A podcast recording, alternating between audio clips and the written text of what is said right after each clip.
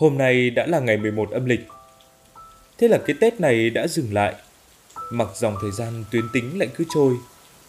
Tôi là một người dễ dàng chấp nhận sự chờ đợi. Và cái Tết này cũng là sự chờ đợi của tôi một năm về trước.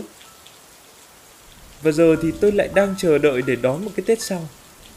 Nói là cái Tết nhưng thực ra đó chỉ là một cái cớ để vin cho rất nhiều những sự chờ đợi khác. Những sự chờ đợi có thể nói là dài đằng đẵng trong suốt cả một năm. Trong số chúng ta thì ai mà không từng chờ đợi. Tôi nghĩ khi chúng ta còn sống là chúng ta còn chờ đợi. Bởi sự chờ đợi mang theo niềm hy vọng. Và đó là tôi của hiện tại, đang khao khát chờ đợi. Bởi tôi biết mình đang hy vọng rất nhiều. Nhìn ra xung quanh thì mọi người đều ghét chờ đợi. Mọi người sốt ruột và nóng lòng và tôi lặng lẽ bởi tôi biết trước giờ tôi không phải là người như vậy. Tôi chỉ im lặng và quan sát. Chỉ vậy thôi.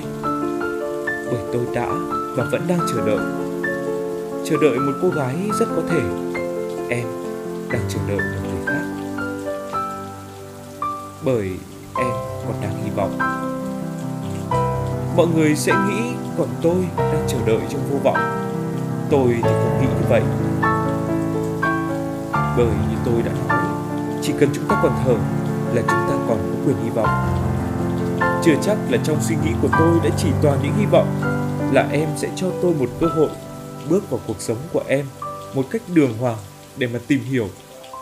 Mà mọi người đâu biết rằng tôi còn hy vọng mình có thể khiến em cảm thấy an tâm hơn thì sao? Sao cũng được.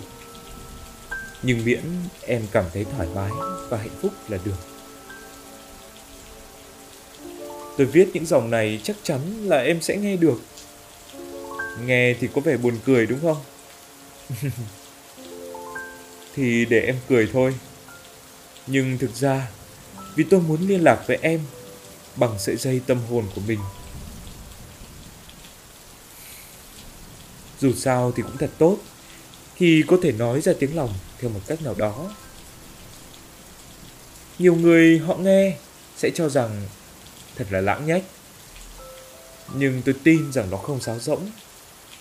Bởi tôi biết rằng tôi chân thành và tôi nghĩ em cũng như vậy.